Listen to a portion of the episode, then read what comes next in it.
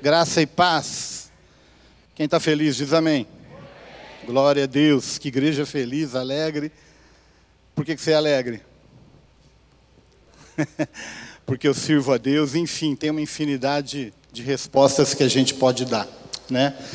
Glória a Deus por isso. Ah, eu quero começar só lembrando você, ah, um pouquinho antes que, um pouquinho antes de Abraão morrer, é, aliás, desculpe, um pouquinho antes de Jacó morrer, Jacó chama os seus filhos e, e libera uma bênção sobre eles. E isso está descrito no capítulo 49 de Gênesis, depois você pode conferir. De uma forma especial, ele vai dando a bênção para cada um dos seus filhos. Quando chega no versículo 22, Jacó dá a bênção para, para José. Nós estudamos isso exaustivamente nos últimos meses, através do livro do nosso pastor Danilo, Liderança Acima da Média, que, aliás, eu quero dizer aqui que se você não leu, você está perdendo uma preciosidade. Eu sei que você tem ouvido falar aqui, né? É o melhor livro, é o melhor livro, mas de fato é, é, o melhor livro que o nosso pastor escreveu e é uma fonte de riqueza. Eu tenho ficado impressionado. Eu tenho ministrado esse estudo em dois grupos de discipulado que eu tenho, com o pessoal aqui de Ribeirão Preto e com os pastores da região de Ribeirão Preto. E tem sido tremendamente abençoado. Bom, a partir do versículo 22 até o versículo 26, você vai perceber Jacó dando a bênção para José. Um pouquinho antes de Moisés morrer, Moisés confirma a bênção que Jacó deu à casa de José. E, mais ou menos como naquelas propagandas de dieta que a gente vê o antes e o depois, quando a gente vê Jacó falando e quando a gente vê Moisés falando, a gente pode ter uma visão clara do antes e do depois. Né? a, a gente, eu quero já começar dizendo isso para você, porque você precisa entender isso. Tem muita gente que acha que uma bênção liberada desse altar, ela vai cair na nossa cabeça independente de qualquer responsabilidade nossa. Isso não é verdade. Isso não é verdade. A bênção ela é resultado de ações e reações que nós damos à palavra que a gente recebe. Você vai perceber que quando Jacó abençoa José, José já tinha vivido tudo o que José viveu. Capítulo 49, Jacó dá a bênção para José, e no capítulo 50, no capítulo 49, logo na sequência, Jacó morre. No capítulo 50, morre José. Claro que há, há muitos anos aí entre a morte de um e de outro, você vai perceber isso. José morreu com 110 anos. E quando, quando Moisés confirma a bênção sobre a casa de José, José já tinha morrido. E já estava se cumprindo na história de José, porque a bênção é para mim, é para você, mas é para os nossos descendentes, é para a nossa casa, é para os nossos filhos, é para os nossos netos, para os nossos bisnetos, se eles vierem à luz, claro, né? Nós sabemos que o Senhor está às portas, não sabemos se vamos ter esse tempo todo, mas se tiver, a bênção é para eles também. O fato é que quando a gente tem uma visão de Jacó e uma visão de Moisés, a gente tem com clareza uma visão do antes e do depois. Eu queria ler com você, para a gente começar né, a conversar sobre esse assunto hoje, eu queria ler com você Deuteronômio capítulo 33, que é exatamente o texto que fala da bênção que, que Moisés confirma na família de José. Então, Deuteronômio, capítulo 33, nós vamos ler do verso 13 até o verso 17. Se você pode abrir a Bíblia muito bem, se não pode, a gente vai vai projetar aqui para você e vai te ajudar. Olha o que diz o texto, ó. De José disse: Bendita do Senhor seja a sua terra com o que é mais excelente dos céus, do orvalho e das profundezas, com o que é mais excelente daquilo que o sol amadurece e daquilo que os meses produzem, com o que é mais excelente dos montes antigos e mais excelentes dos outeiros eternos, com o que é mais excelente da terra e da sua plenitude e da benevolência daquele que apareceu na sarça. Que tudo isto venha sobre a cabeça de José, sobre a cabeça do príncipe entre seus irmãos. Ele tem a imponência do primogênito do seu touro, e as suas pontas são como as de um boi selvagem com elas rechaçará todos os povos até as extremidades da terra. Amém? Essa é a bênção que Moisés então confirma quando Moisés está prestes a entrar na terra prometida. Nós sabemos que nem foi Moisés que entrou na terra prometida, quem entrou foi Josué. E a gente vai perceber depois que até Josué faz menção da bênção recebida uh, por José. Uh, Alguém já disse, eu tenho certeza que você já deve ter lido isso, ouvido isso, né? Alguém já disse que o pior e maior inimigo do excelente é o. É o? Você não leu, não, gente? Nunca ouviu essa frase? O pior e o mais forte inimigo do excelente é o bom.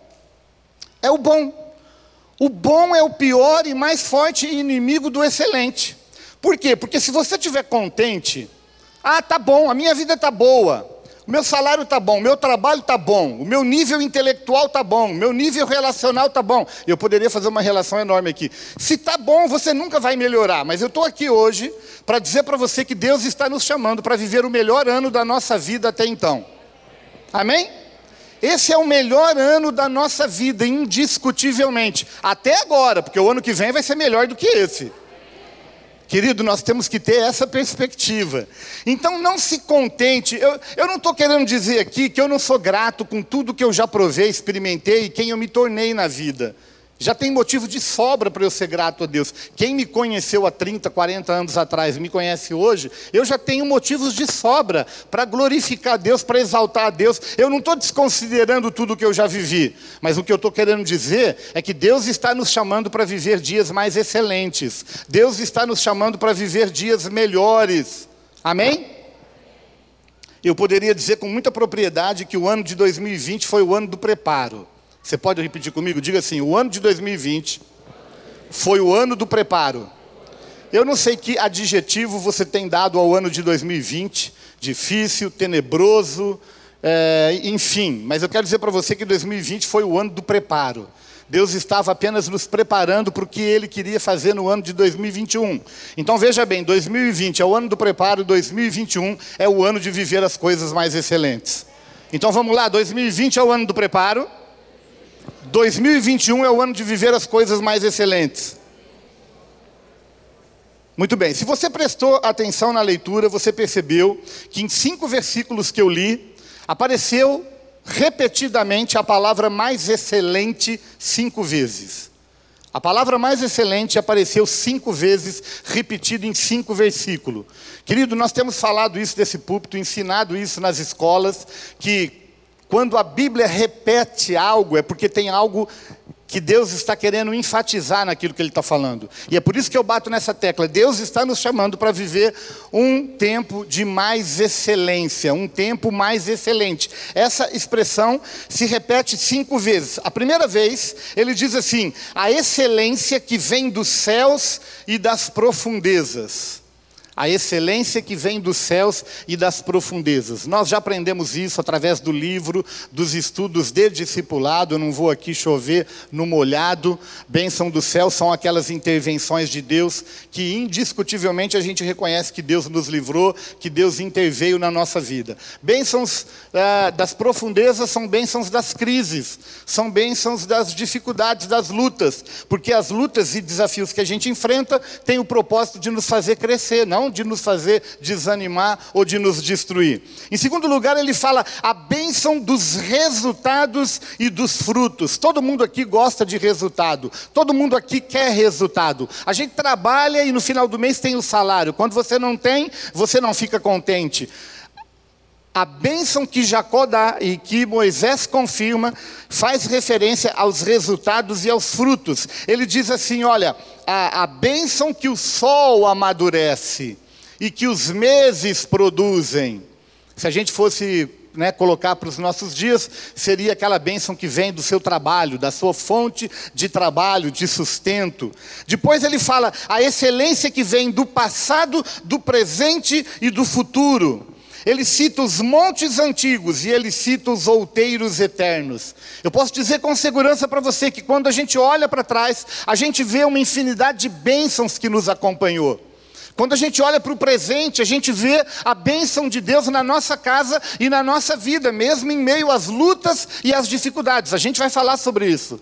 Mas quando a gente olha para o futuro, a gente precisa olhar para o futuro com esperança. E é por isso que Jacó dá essa bênção, é por isso que Moisés confirma essa bênção, é por isso que José vive essa bênção, é por isso que essa bênção está disponível para você e para mim hoje aqui. Para que a gente olhe para o futuro e para que a gente coloque em prática aquilo que a gente tem aprendido na palavra. E isso é garantia de que nós vamos viver os melhores anos ainda da nossa vida.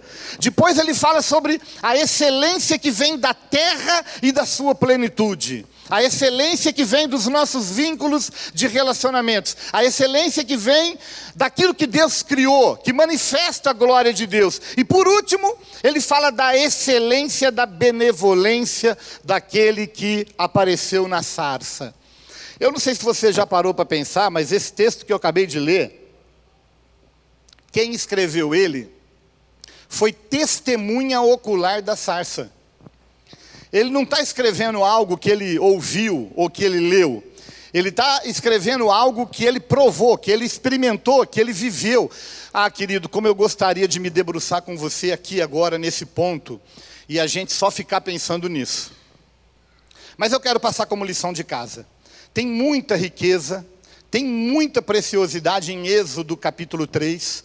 Quando Deus aparece para Moisés no meio de uma sarça, Deus o chama, Deus o capacita, Deus não leva em consideração as, limita as, as limitações de um gago, ele não leva em consideração nada disso, e é esse Moisés que fala assim: a bênção que está sobre a tua vida e a tua casa, José, e sobre a minha e a sua vida também hoje, é a bênção da benevolência daquele que apareceu na sarça.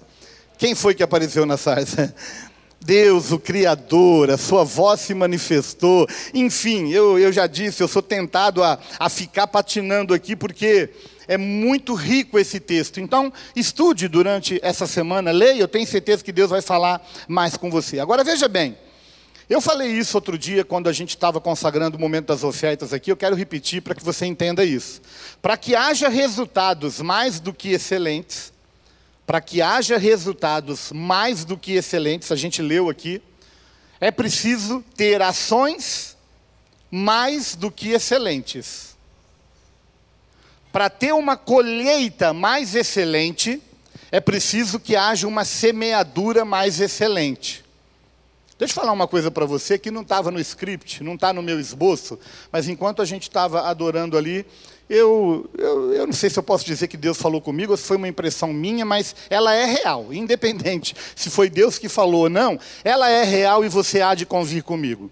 Tem muita gente esperando a bênção da excelência, como eu disse no começo. Ah, no final a gente vai orar e a gente vai mesmo, né, pedir que Deus encontre em nós resposta a tudo que a gente vai ouvir. Porque senão você vai sair daqui como todo domingo, cheio da palavra, cheio de conhecimento, mas às vezes sem provar tanto transformações na sua vida de segunda até sábado próximo. Porque a gente não coloca em prática. Então deixa eu falar uma coisa para você. Tem gente que quer a bênção da excelência. Eu vou até virar agora. para não olhar para você, porque para você não achar que eu estou sendo agressivo, embora eu vá ser. Mas se você quer excelência, comece na sua casa.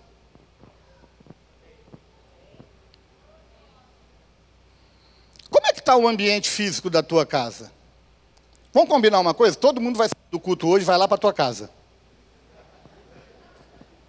Eu não sei se esse riso é de desespero Ou aquele risco, aquele, aquele riso assim, bem feito, agora eles vão ver tudo. Se você é um líder, é, você sabe, a gente, pastor, a gente ouve muito isso. Quando a gente vai sentar para aconselhar casal, A gente sempre ouve assim: Pastor, eu queria colocar uma câmera na minha casa para você ver quem é essa mulher. Aí você olha para parece que está todo mundo querendo viver no Big Brother. Porque assim, pastor, eu queria botar uma câmera para você ver quem que é esse entraste desse marido aqui. E aí a gente fica olhando e fala, meu Deus do céu, para que isso, né? Então veja bem, se você quer viver a vida da excelência, se você quer viver a bênção da excelência, comece na sua casa. Comece com a limpeza, comece com a higiene pessoal, comece com o linguajar, comece com a vestimenta, comece com a honra, enfim. Eu estou sendo tentado aqui também a me debruçar aqui e ficar aqui agora, mas não vou não. Só vou deixar isso para você, para você pensar. Será que se Jesus fosse agora fazer uma visita física lá na sua casa, ele ficaria satisfeito com o que ele vai ver lá? A limpeza, a organização, a perplexidade positiva, né? Porque perplexidade positiva, não. A negativa, desculpe. A positiva, chegar lá e falar: Uau! Que organização, que disciplina, não é? Então veja bem, não adianta ficar esperando uma, uma bênção da excelência cair sobre você para você botar ordem na tua casa. Você precisa botar ordem na tua casa para receber a bênção da excelência. Então começa em casa, começa no templo do Espírito Santo e depois vai para cá. Bom, só isso nada estava aqui no meu programa, mas eu acabei falando para você aqui. Deixa eu, eu fazer menção com você aqui no último versículo que a gente leu, porque eu quero chamar a sua atenção para alguns detalhes aqui. O último versículo que a gente leu diz assim: olha, ele tem, ele tem, olha, presta bastante atenção nisso, ele tem, ele não teve ou não terá tem gente que vive de um saudosismo, do que experimentou no passado, mas não experimenta mais. Ele tem, ele não teve ou terá, ele tem a imponência do primogênito do seu touro. E as suas pontas são, não era, não será. Ele tem, ela, elas são como as de um boi selvagem com elas rechaçará todos os povos até as extremidades da terra. Deixa eu chamar sua atenção para dois detalhes que me chamaram a atenção aqui, que eu achei interessantíssimo nesse ponto aqui. É, a primeira delas, assim, ele está falando que com as pontas, os chifres, o sinal de autoridade, ele vai empurrar todos os povos da terra até as extremidades da terra. Eu devo confessar para você que por alguns minutos eu, eu fiquei pensando que eu acho que a terra é plana mesmo. Eu estou brincando, claro, né? Pelo amor de Deus. Mas eu estou falando isso porque eu queria que você pensasse nessa cena. Porque a palavra rechaçar aqui, ela significa empurrar. Então veja bem, o que Deus está dizendo aqui através da bênção, que a casa de José vai fazer, é que essa bênção vai empurrar todos os povos até as extremidades da terra. Eu não sei se eu sou muito, eu viajo muito, eu viajo assim, viajo mesmo na cabeça, né? Eu, eu, eu acho que eu viajo muito, que eu, assim, fiquei pensando a hora que eu estava lendo, eu fiquei pensando nessa cena. E aí eu abri o mapa mundi na mesa. E aí eu fiquei vendo a terra, né? E fiquei pensando numa coisa que está sendo empurrada, empurrada, empurrada até as extremidades da terra. Então, por isso que eu brinquei falando que eu achei que a terra é plana. Porque parece que a gente vai chegar num ponto assim, a gente não, né? Os inimigos. Eles vão chegar num ponto assim, que eles vão olhar e vão correr o risco de cair da terra. A gente vai empurrar, vai empurrar, vai empurrar, até que eles não tenham para onde ir. E eles vão ser precipitados no abismo. Espiritualmente falando, é isso que vai acontecer mesmo, querido. A Bíblia fala que o inferno foi criado para os demônios e para os seus anjos. Nós vamos empurrá-los, empurrá-los, empurrá-los, até que eles sejam precipitados no inferno. Agora, o que eu acho interessante também é o seguinte: é, esse texto aqui, ele, ele para mim fala de três qualidades que são chaves. E eu também sou tentado a ficar debruçado aqui. a gente já tem quase duas palavras a mais para trabalhar. A primeira que eu dei para você aqui e essa segunda, porque quando eu olho para a imponência do primogênito do touro e quando eu olho para as pontas que vão rechaçar os inimigos, eu não tem como fugir do fato de que a palavra está se referindo a a identidade, a essência e a autoridade do Filho de Deus, de você e de mim. Está falando da identidade, está falando da essência e está falando da autoridade. Mais uma palavra com três pontos, mas fica para uma próxima vez. Por que, que eu estou falando isso? Porque é interessante a expressão que o autor usa, a imponência do primogênito do touro. Essa palavra imponência é uma palavra que aponta para honra. Eu vou te dar um exemplo para você entender o que é que o texto está dizendo. Se você for para o Salmo 96, eu não me lembro agora qual versículo, talvez o 5, 6 ou 7, por ali.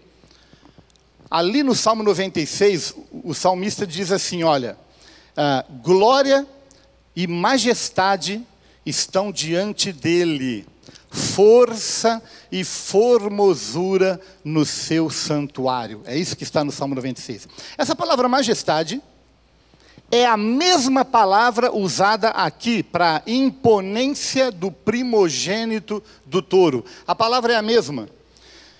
O que eu estou querendo dizer com isso? Eu não, o texto, né? O que, que o texto está querendo dizer com isso? É que a imponência do Filho de Deus está falando de você e de mim, querido. Não sei se você parou para pensar nisso.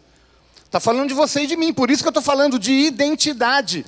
Eu vejo alguns crentes andando assim, ombro caído, olho para baixo, desanimado, perrengue, quando na verdade você deveria andar de forma imponente, não orgulhosa. Imponente, porque você é filho do rei.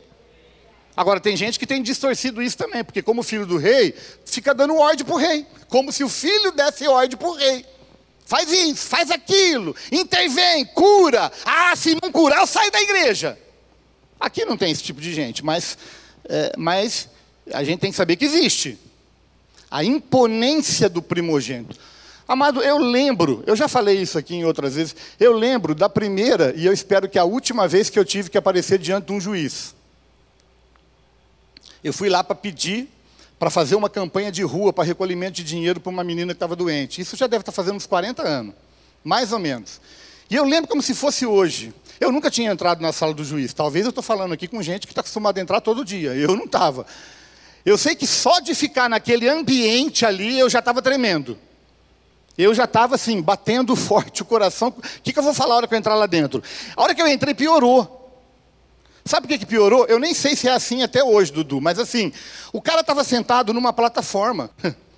É, um, é como se, se fosse um púlpito assim, não tão alto quanto esse, mas o cara estava sentado lá e ele estava escrevendo, do jeito que ele estava, ele continuou a hora que eu entrei. Aí você imagina, eu perdi a fala. Porque eu estava esperando, no mínimo, ele, ele né, olha para mim. Eu estou aqui para falar. E ele continuou escrevendo ali, eu ali tremendo que nem vara verde.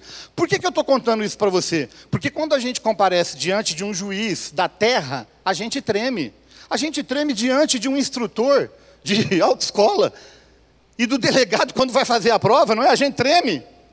A gente esquece até o que a gente sabe, não é verdade? Agora imagina você estar diante do Rei da Glória Amado, quando a gente está cantando e adorando a Deus aqui, a gente não está adorando qualquer pessoa, a gente não está adorando uma autoridade dessa terra, você está adorando o Rei da Glória. E você precisa se apresentar diante do Rei da Glória de forma imponente, de forma honrosa, de forma respeitosa. É isso que o texto está falando. Agora, o, o que me chama a atenção mesmo aqui, e eu queria chamar a sua atenção também, é para dois textos. A gente vai projetá-los aqui para você acompanhá-los comigo. Há dois textos, a gente vai ler o que Jacó disse sobre José e o que Moisés falou sobre José. Gênesis capítulo 49, versículo 22. Vamos projetá-lo aí para você ver. Olha lá, o texto diz assim: José é um ramo frutífero, ramo frutífero junto à fonte. Os seus galhos se estendem sobre o muro eu quero ressaltar aqui a palavra muro, por isso que colocar ali ele ali em caixa alta maiúscula é foi eu que fiz, não está na Bíblia, tá? Eu só ressaltei muro. Agora vamos para o texto de Deuteronômio 33, 17. A gente vai projetá-lo junto para você poder comparar um com o outro. Deuteronômio 33, 17 está aí. Diz assim: Ele tem a imponência do primogênito do seu touro. A palavra touro também está com letra maiúscula, caixa alta. E. Ah, Bom, é isso aí. A gente pode ler o texto todo, né? Ele tem a imponência do primogênito do seu touro e as suas pontas são como as de um boi selvagem. Boi selvagem também em caixa alta, com elas rechaçará todos os povos até as extremidades da terra. Ó, deixa eu chamar a sua atenção aqui para um detalhe. Que quando você olha para o português você não entende, mas quando você vai para as línguas originais você percebe que é a mesma coisa.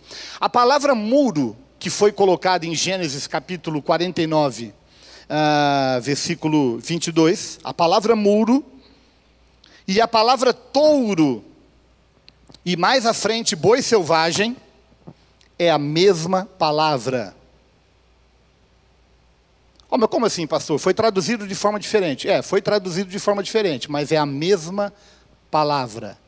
A mesma palavra que foi traduzida em Gênesis 49 como muro, é a mesma palavra que em Deuteronômio 32 33 foi traduzida como touro ou como boi selvagem.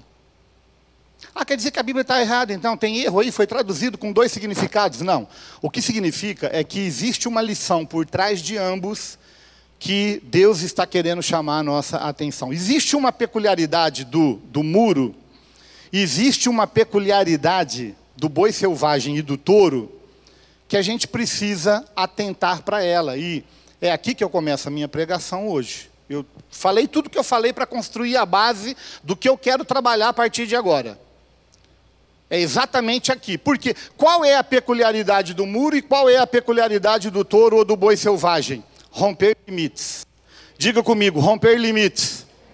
É por isso que a Bíblia cita em outros textos, salmos, outros textos, que Deus vai liberar sobre a sua igreja a unção do boi selvagem. Ah, querido, o que Deus quer de você e de mim esse ano de 2021 é que você receba a unção do boi selvagem. Porque a unção do boi selvagem não respeita limites. Você já viu que às vezes você planta uma árvore, de repente faça um muro para separar o seu terreno do vizinho, mas os seus galhos vão para o terreno do vizinho. Verdade ou não? Você já viu isso? Você já viu alguma árvore cujos ramos, cujas, cujos galhos passou para o lado do vizinho? Aí aquele cacho de banana que você está esperando vir para você está lá do lado do vizinho. Você já viu isso? Se você buscar no Google, você vai ver essa imagem, é legal. Tem um cacho de banana bonito, só que não está do lado da árvore, está do lado do vizinho. E aí eu fui dar uma pesquisada na lei para saber de quem era o cacho. Bom, eu não sei se a lei mudou, mas pelo menos até onde eu pesquisei, a lei é do dono da árvore. A lei diz que o cacho de banana é do dono da árvore. A menos que esse cacho de banana caia no meu terreno, então aí ele passa a ser meu. Bom, se tiver um advogado que pode me ajudar no final da palavra, me orienta para eu não dar esse furo na palavra da noite. Porque pelo menos eu só erro de manhã e à noite vai ser transmitido. Então, se eu tiver errado, me corrige. Tem liberdade de me procurar no final e falar, pastor, mudou a lei, viu? Eu gostaria muito que o cacho de banana fosse meu, mas não é. A, a menos que ele caia. É cair, viu? Não é derrubar. É, porque tem gente que fala, bom, já que a lei fala se cair, a gente vai lá e derruba. Não tem problema. Não, se derrubou, aí você burlou. Não, não pode ser desse jeito, tem que cair mesmo. Aí passa a ser do proprietário do terreno. Por que, que eu estou falando isso? Porque a árvore é desse jeito. O galho, ele não respeita limite. A menos que você corte, pode, ele não vai respeitar limite, ele vai levar tudo. Verdade ou não? O boi selvagem é a mesma coisa. O touro selvagem e o boi selvagem é a mesma coisa, ele não respeita cerca. Hoje até se criou, né, cerca elétrica. Porque ele chega perto, ele vai levar um choque, ele vai vazar. Eu acho que devia ter cerca elétrica na vida de alguns crentes. A hora que ele está pensando de pular a cerca, leva um choque. Aí, aí, volta. Devia ter. É claro que não aqui, graças a Deus. Aqui não tem esse tipo de crente, mas por aí a gente encontra. Cerca elétrica. Mas o que eu estou querendo ressaltar aqui, eu entendo que a palavra de Deus está querendo enfatizar nessa manhã para a gente, é que Deus quer que a gente rompa limites. E eu quero me debruçar agora sobre a vida de José um pouquinho, porque eu falei para você que quando ele recebe a bênção, ele já tinha vivido tudo o que ele já tinha para viver, quase, quase tudo. E, e, quando a gente estuda a vida de José, a gente vai perceber que muita coisa aconteceu na vida dele de maneira que tentou estabelecer um limite no crescimento dele na fluência dele. Muitas coisas aconteceram. José teve que lidar com a rejeição, a conspiração e o ciúme dos irmãos. Querido, aquele negócio de que o papai gosta mais do outro irmão, eu sou o preterido, aquela coisa toda, não é prerrogativa tua, viu? José já passou por isso. Né? Lá no primeiro casal já passou por isso. Show? Acabou meu tempo? Não, né?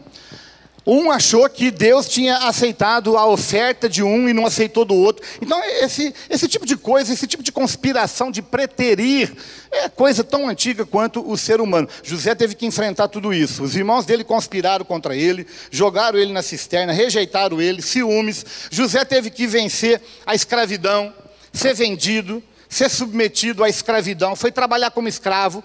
José foi aprisionado muitos anos. Você deve fazer a conta pelo texto ali. José não ficou ali um dia, dois dias, uma semana, um mês. Ele ficou anos preso injustamente, porque fugiu de um adultério, de uma fornicação. Ele ficou ali injustiçado. José teve que lidar com isso. José teve que lidar com a calúnia.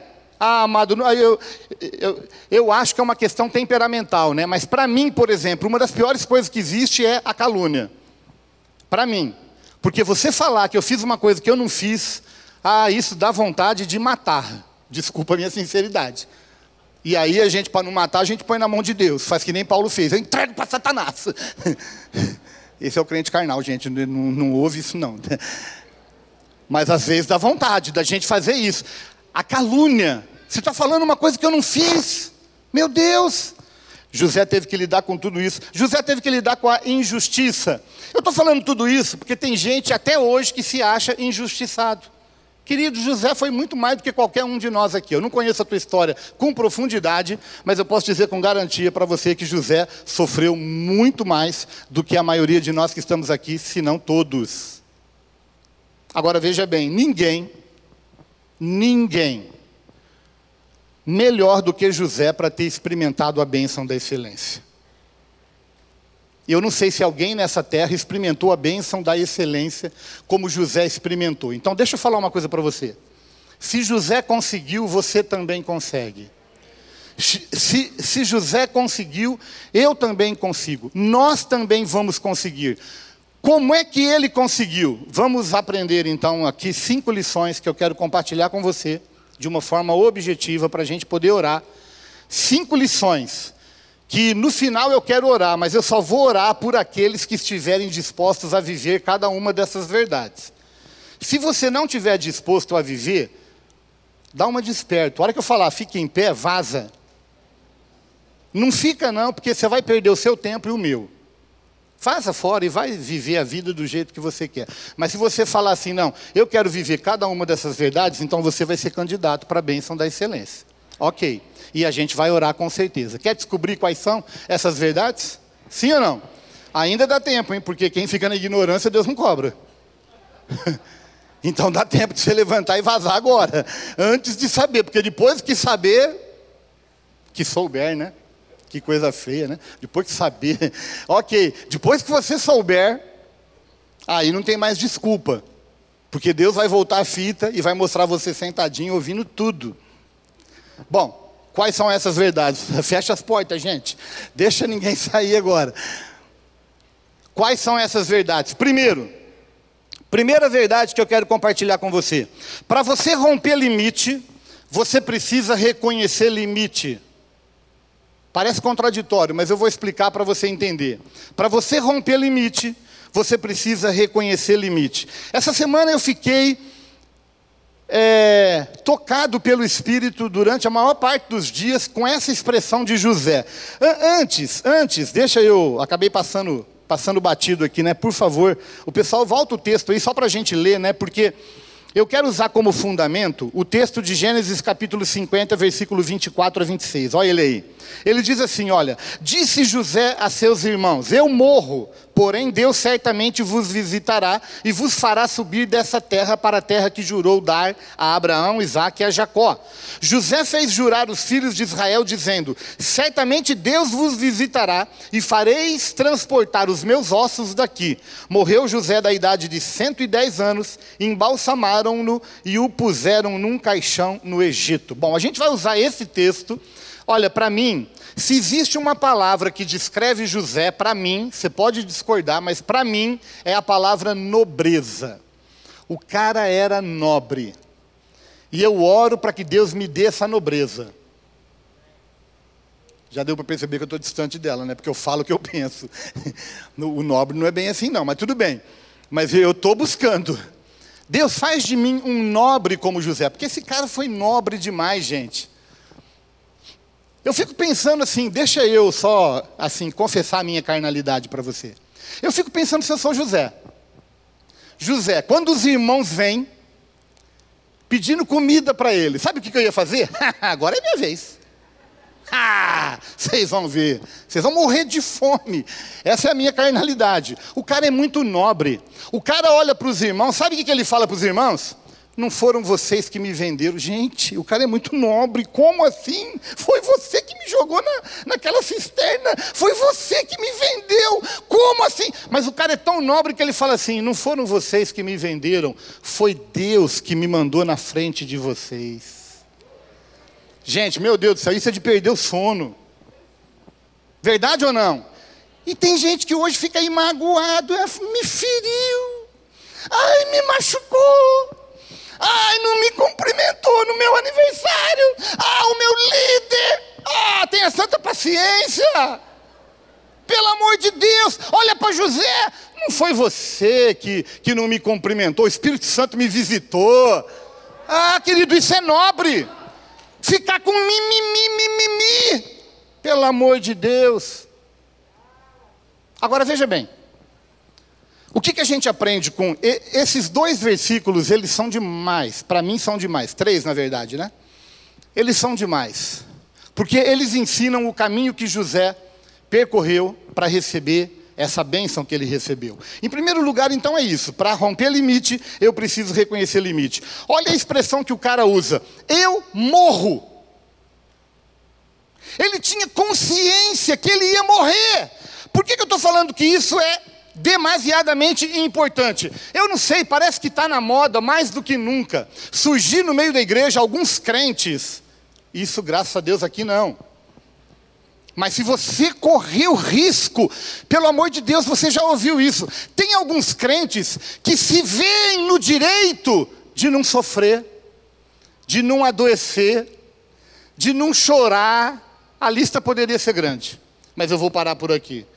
Tem crente que fica achando que é, é o rei da cocada.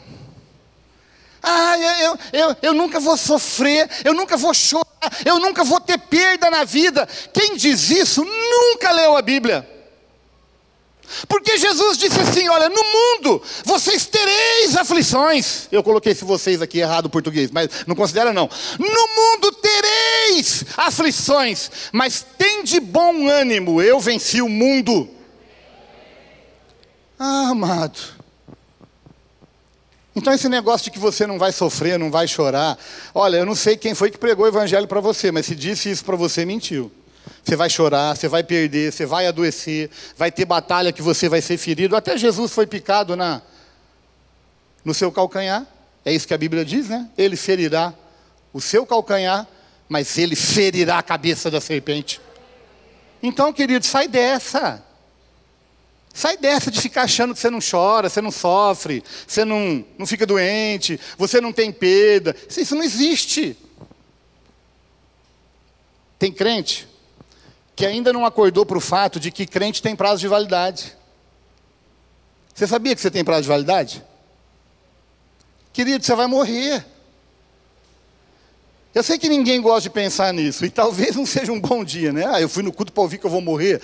E não, você não precisa vir no culto para ouvir isso. Todo dia você tem que acordar sabendo que você pode morrer. Aliás, para morrer basta vivo. Outro dia não perguntaram para um senhorzinho de 90 anos qual que é o segredo de não morrer. Ele falou, é só, aliás, de viver até essa idade que o senhor está. Ele falou, é só não morrer. É simples assim, né? Quer dizer que a gente morre, morre quem quer? Não, morre. É, é natureza, morre. Querido, crente tem prazo de validade. Deixa eu falar uma coisa para você. Se você morrer, Deus vai continuar a obra. Você conhece a história do galo que morreu deprimido, né? Essa história é antiga. O galo morreu deprimido. Por quê? Porque ele todo dia acorda, canta e o sol nasce. Ele canta e o sol nasce. Um dia ele perdeu a hora. A hora que ele acordou, o sol tinha nascido. Ele morreu deprimido, porque ele achou que o sol nascia porque ele cantava. Querido, o sol vai continuar nascendo com você ou sem você. Você tem que entender isso. Então você tem que entender o limite. Está aqui o, o, o, nosso corredor, cadê ele? Está ali. O nosso corredor. Não é? Todo percurso de corrida é marcado pelo início e pela chegada. Ué, se não tiver chegada, quem é que sabe se chegou? E se não tiver início, onde é que eu vou começar? A hora que você começar, eu vou para metade. Tem início e tem chegada. Tem início e tem fim. Você tem início e tem fim. É por isso que Paulo escreve assim: ó, se eu vivo, eu vivo para o Senhor. Se eu morro, eu morro para o Senhor. Quer vivamos, quer morramos, somos do Senhor. Querido, você tem que entender o limite. Você quer romper limite? Entenda os limites. Marta e Maria. Tem gente que fica achando que a sua linha de pensamento é prerrogativa sua. Não é. Marta e Maria pensavam assim também. Você lembra o papo das duas? Quando encontra Jesus, Lázaro tinha morrido, lembra da história? A hora que Jesus chega aqui, Marta encontra ele e fala assim: Se o Senhor tivesse aqui, não teria morrido meu irmão. Oh, mas quem foi que disse? Elas achavam. E tem muito crente hoje achando assim, ó, ah, se Jesus intervisse na minha história, fulano não teria morrido. Oi, querido, todo mundo vai morrer. Todo mundo vai morrer. Um dia, os religiosos chegaram para Jesus e falaram da injustiça de, um, de uma torre que tinha caído e tinha matado 14 homens, a torre de Siloé. Isso está nos evangelhos, depois você pode procurar. E Jesus falou assim: vocês estão preocupados porque 14 pessoas morreram? Deixa eu falar uma coisa para vocês: todos vocês vão morrer. O problema não é morrer, o problema é se preparar para quando esse dia chegar. E é isso que você está fazendo aqui, se preparando para quando esse dia chegar. Porque se for hoje, Deus me livre, né? Mas se for hoje, eu estou brincando, estou tentando descontrair o assunto, né? Se for hoje, você tem que estar tá preparado. Se for daqui 50 anos, você tem que estar tá preparado. Mas entenda uma verdade: para romper limite, você tem que reconhecer limite. Amém? Segunda verdade que você tem que entender, porque o meu tempo está indo embora. Para romper limite, eu preciso crer que o melhor de Deus ainda está por vir. Amado, eu sei que isso virou jargão, isso virou algo que é dito até sem muita responsabilidade muitas vezes, mas eu quero dizer para você: se você quer romper limite, você tem que entender que o melhor de Deus ainda está por vir. José depois que ele disse assim: Eu morro, mas ele continua. Ele disse assim: Olha, Deus certamente vos visitará. Amado José tinha um sonho, aliás, não somente um. Estudando a vida dele, você vai perceber que eram vários sonhos e várias palavras que ele tinha. O texto de, deixa claro isso. José tinha um sonho, José tinha uma palavra de dias gloriosos que viriam. Então ele sabia que o melhor ainda está por vir. Mas amado, deixa eu falar uma coisa para você. Quando ele diz eu morro, ainda não tinha chegado esse dia. A gente às vezes olha para o futuro com perspectiva de que ele vai ser melhor e ele vai ser melhor mesmo, mas ele vai ser melhor se eu estiver lá. E deixa eu dizer uma coisa para você, querido: se você estiver lá, ele vai ser glorioso, e se você não tiver, ele também vai ser glorioso porque Deus sustenta a sua palavra. E se ele disse que dias melhores virão, dias melhores virão. A palavra de Deus diz em 1 Coríntios capítulo 2, versículo 9: Nem olhos viram, nem ouvidos ouviram, nem jamais penetrou em coração humano o que Deus tem preparado para aqueles que o amam. Isso é uma palavra.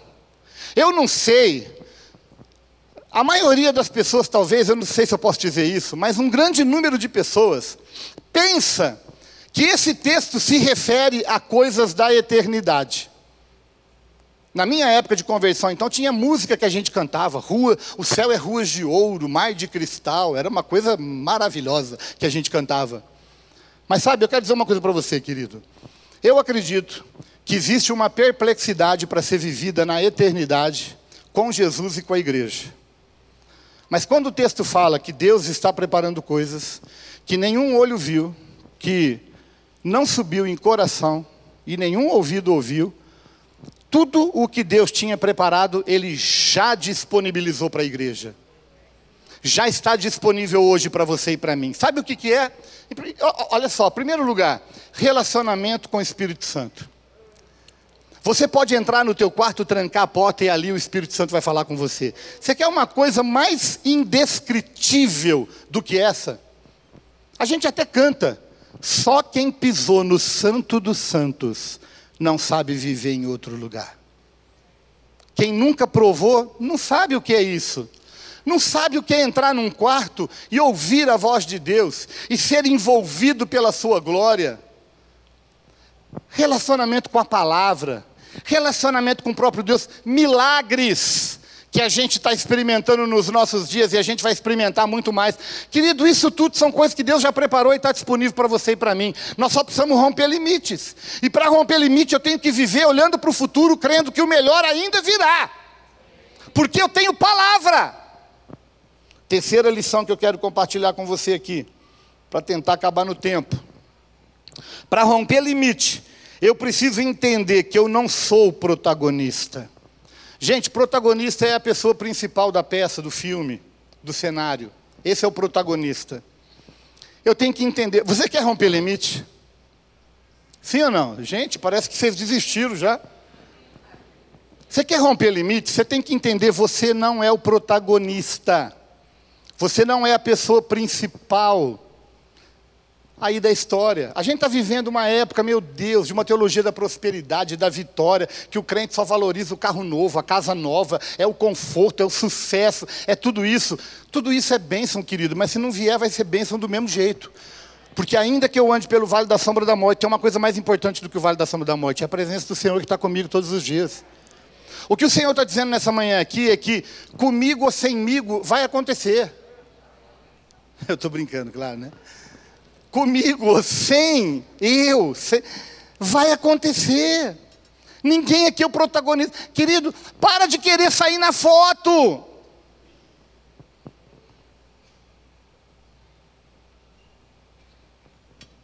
José fala assim: Olha, Deus fará. E ele sabia que não seria através dele. Deus fará. Eu não vou estar mais aqui, mas Deus vai fazer. Eu fico pensando, o que seria da história sem aqueles que não foram protagonistas? Eu vou lançar algumas coisas para você pensar aqui. Só para você pensar, tá?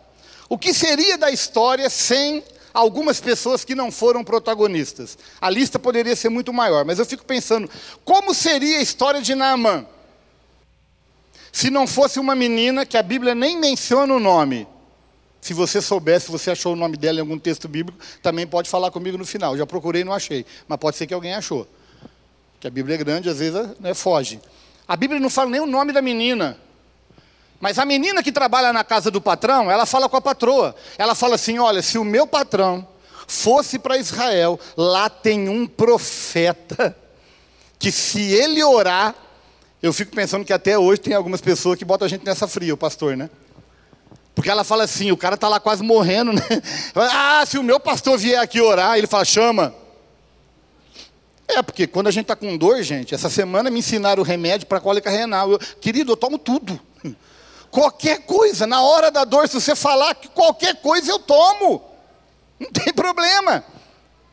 Então chama essa menina. O que seria da história de Naamã se não fosse essa menina? Você já pensou? O cara, comandante de guerra, herói de guerra, ia morrer leproso, provavelmente. Se uma menina, cuja o, a Bíblia nem fala o nome, ela ainda fala isso. Se não fosse os, os servos de Naamã, que mesmo depois de ter ido falar com o profeta, sai nervoso, porque ele tinha pintado um quadro, né? O profeta vai sair aqui, vai derramar óleo sobre a minha cabeça, vai liberar uma palavra, e o profeta nem vai receber ele. Fala, vai lá e mergulha sete vezes no Jordão. E ele sai nervoso, vai embora, fala, que é isso? Esse rio sujo, lá na minha terra tem rio mais limpo, eu não vou. Mas tem algumas pessoas, soldados dele, que falam assim, patrão, doutor, bota a mão na consciência, ele não te pediu nada difícil. Se ele pedisse algo difícil, tudo bem, mas ele pediu para mergulhar sete vezes, vai lá e mergulha. E ele vai e mergulha, você sabe o que, que aconteceu, não é verdade? Agora, quem são esses rapazes? A Bíblia nem deixou o nome. Quem é essa menina? A Bíblia nem deixou o nome, mas ficou marcado para a história. A história sabe e testemunha isso. Eu fiquei pensando, o que seria do vale de Elá sem Davi. Davi não era a peça principal, você deve lembrar dessa história. O vale de Elá é onde Davi enfrenta Golias. Você lembra? Golias estava ali desafiando. Não tem homem, não? Já pensou? Um cara da altura mais ou menos da minha aqui. Mais ou menos, da altura que eu estou aqui olhando para você. Não tem homem, não? Já pensou, João? Tem não? Tem não. Está de férias. Você conhece a história. Davi não era a peça principal, mas ele vai lá. E a hora que ele chega lá, ele fala assim: Quem é esse incircunciso que ousa afrontar o exército dos deuses vivos? Eu vou enfrentar ele. Eu fico pensando o que seria dessa história sem Davi. Você já parou para pensar? Eu fico pensando o que seria da história da multiplicação dos pães. Vamos lá para o Novo Testamento. O que seria da história da multiplicação dos pães se não fosse um jovem que a Bíblia também nem fala o nome, mas a hora que precisa de alguma coisa para o milagre, ele vem e ele fala assim: Olha, eu tenho aqui cinco pães e dois peixinhos, não é nada, eu trouxe para mim, malemar vai dar para mim. Hum. Eu trouxe, mas é pouco, mas o pouco que eu tenho eu dou. E aí Jesus pegou aqueles cinco pães, dois peixes, multiplicou e alimentou quase 15 mil pessoas. O que seria dessa história se não fosse esse jovem? Deixa eu falar uma coisa para vocês. O que seria da história da comunidade cristã de Ribeirão Preto se não fosse muita gente que faz parte de um pelotão de elite e que esse culto só é uma bênção porque essas pessoas estão servindo? O que seria dessa igreja? Dudu já falou sobre isso em outras vezes. O que seria dessa igreja se não fosse aqueles que botavam a mão na massa, literal na massa, para construir esse templo aqui, que hoje nós desfrutamos de uma forma extraordinária. O que seria desse culto aqui? Ah, o pregador pregou muito bem, ah, mas o que seria dele se não fosse a intercessão orando? E você não sabe nem quem faz parte da intercessão ou daqueles que fazem parte da segurança, ou daqueles que fazem parte da recepção, e falta tempo para eu mencionar o nome de cada um deles, claro, não vou fazê-lo, mas que o nome de cada um deles e o trabalho de cada um deles seja recebido pelo Senhor como um aroma suave e aprazível. Você quer romper limite, querido? Vai servir. Vai servir, você vai ver como você vai romper limite. Quarto lugar, para romper limite você precisa crer na promessa. Para romper limite, você precisa crer na promessa. José tinha uma promessa, uma promessa que tinha sido dada para o seu bisavô, Abraão. Não cumpriu nos dias de Abraão, seu bisavô. Foi dado também para o seu avô, Isaque não foi cumprido na, nos dias do seu avô Isaac, foi dado também para Jacó, não foi cumprido nos dias também do seu pai Jacó, foi dado para José, não foi cumprido nos dias de José, passou para outra geração, mas ele cria na promessa. Ele cria na promessa.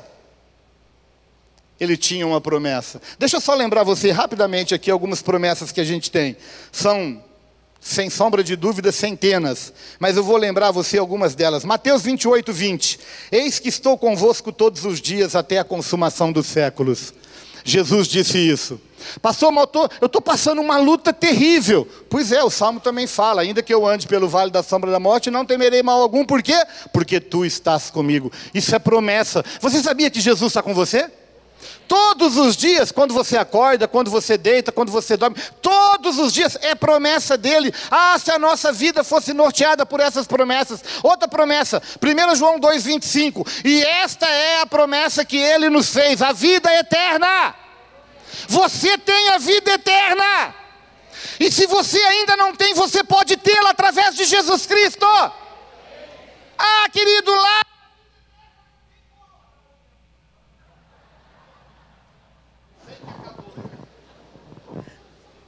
Obrigado. Glória a Deus. Eu sei que acabou o tempo, mas me dá alguns minutinhos a mais aí, ok? A gente já termina. É, onde eu estava mesmo? Sim. A, a, olha, a vida eterna, lá onde não tem coronavírus, lá onde não tem choro, onde não tem lágrima, onde não tem doença, onde nada, não vai ter mais separação, nada, não tem vida eterna. Você tem a vida eterna. Ah, mas Fulano morreu cedo, morreu novo. Ele não morreu, ele passou daqui para lá. Vida eterna. Olha só, eu, eu disse João 16, 33. Essas coisas vos tenho dito para que tenhais paz em mim. Jesus disse: A paz está em mim. Ainda que o mundo te dê uma paz ilusória, querido, a paz não está na vacina. Vacina é importante, mas não está nela. A paz não está na ausência da guerra. A paz está em Jesus. Eu eu, essas coisas vos tenho dito para que tenhais paz em mim. No mundo passais por aflições, mas tem de bom ânimo, eu venci o mundo. Querido, deixa eu dar uma, uma boa notícia para você. Nós já sabemos o final da história. Você já sabe o último, último dia, você já sabe como vai ser. Jesus triunfante em glória, reinando com a sua noiva, a igreja, por todos os séculos dos séculos, e não terá mais fim. Deixa eu fechar, vamos terminar e vamos orar. Os músicos já podem subir. Quinta verdade que eu quero compartilhar com você: para romper limite, você precisa estabelecer limites. Eu sei que parece paradoxo, parece contraditório, mas eu vou explicar o que eu quero dizer. Para você romper limite, você tem que estabelecer limite. Querido, repita uma coisa comigo. Diga assim: o Egito não é o meu destino. Repita: o Egito não é o meu destino. O Egito não é o meu lar.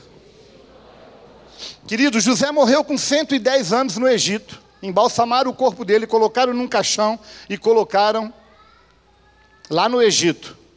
Mas ele disse assim: Olha, o que, que eu quero dizer, o que, que o texto quer dizer com estabelecer limite? Você precisa estabele estabelecer limite na sua vida, na sua identidade, na sua essência e na sua autoridade. E você precisa determinar: o Egito não é o meu destino, o Egito não é o meu lar. José disse assim: Olha, Deus vai, Deus vai visitar vocês. E quando esse dia chegar, vocês vão me prometer uma coisa. Jura uma coisa aqui. Vocês vão pegar os meus ossos e vão levar junto com vocês. E vocês vão enterrar na terra prometida. Sabe o que, que o José está querendo dizer com isso, querido? O Egito não é o meu lar. Eu vivi no Egito, eu fiz diferença no Egito mas o meu lar não é o Egito. O meu lar é a pátria celestial. Paulo falou isso. Sabe, querido, você vai romper limite quando você estiver disposto a ser o segundo. O problema é que o mundo tem uma fila de pessoas querendo ser o primeiro. Você só vai romper limite quando você estiver disposto a ser o segundo. Olha o que Tiago, capítulo 4, versículo 4 diz: Infiéis, essa palavra infiéis, originalmente no grego, significa adúlteros. Infiéis, não compreendeis que a amizade do mundo é inimiga de Deus? Aquele, pois, que quiser ser amigo do mundo, constitui-se inimigo de Deus. O que, que eu quero dizer com estabelecer limite? Se você quer romper limite, você tem que estabelecer limite. Você precisa deixar claro que você não é desse mundo. Tem gente querendo viver na igreja e viver uma amizade com o mundo, é impossível. Se você quiser ser amigo do mundo, você vai ser inimigo de Deus. Então você precisa levantar a bandeira de guerra com o mundo. E o mundo é todo conjunto de princípios e valores estabelecidos pelo homem sem Deus. A gente poderia passar aqui a semana toda falando de exemplos do que é mundo, mas a gente não tem tempo para isso. Você precisa determinar um padrão de inimizade com o mundo. Querido, a história de José não acabou. Olha que interessante, nós vamos projetar dois textos. Êxodo capítulo 13, versículo 19. Também levou Moisés consigo os ossos de José. Ó, oh, Moisés agora. Moisés levou os ossos de José, pois este havia feito os filhos de Israel jurarem solenemente, dizendo: Certamente Deus vos visitará daqui, pois levai convosco os meus ossos. Quem está com. Querido, eu fico pensando na cena. Aquele milhão de pessoas que saiu lá do Egito e entrou na terra prometida. Por onde eles iam? Eles carregavam uma malinha. A malinha estava junto. O que você está carregando na malinha? Os ossos de José. Já parou para pensar? A malinha estava indo junto. Moisés carregou ela. Mas a gente sabe que Moisés também não entrou na terra prometida. Então vamos ler Josué, porque Josué entrou. Josué capítulo 24, versículo 32. Os ossos de José que os filhos de Israel trouxeram do Egito, enterraram-nos em Siquém, naquela parte do campo que Jacó comprara os filhos de Amor, pai de Siquém, por cem peças de prata, e que veio a ser a herança dos filhos de José. Josué que entrou na terra, enterrou os ossos de José, na terra conhecida até hoje como terra de Siquém. E sabe uma coisa que chamou a minha atenção ontem, quando eu estava lendo esse texto de novo? José foi vendido pelos irmãos por 20 ciclos de prata. 20 ciclos de prata significa 240 gramas de prata. José foi enterrado num campo que custou 100 peças de prata. Ele foi vendido por 20 ciclos mas ele foi enterrado por 100 peças de prata. Deus vai honrar os seus dias futuros. Nós vamos terminar fazendo duas coisas aqui. A primeira delas é sendo ministrados por essa canção, cujo título é A Bênção. E eu vou pedir para você ficar em pé nesse momento, por favor. Nós vamos adorar a Deus com essa canção. Ou melhor, eu não queria nem que você adorasse. A, a, a música, ela é muito linda. Perdão, adorasse não. Adorar, adora, mas não cante. A música, ela é linda, mas só receba a ministração dessa canção. E na sequência, eu quero terminar orando por você. Amém? Então fique à vontade. Você está na casa do Pai. Fique livre se quiser fechar os olhos ou mesmo aberto, mas receba essa bênção através dessa canção, por favor. Que o Senhor te abençoe faça brilhar seu rosto em ti, que conceda sua graça e te dê paz que o Senhor que o Senhor te abençoe faça brilhar seu rosto em ti que conceda sua graça e te dê paz.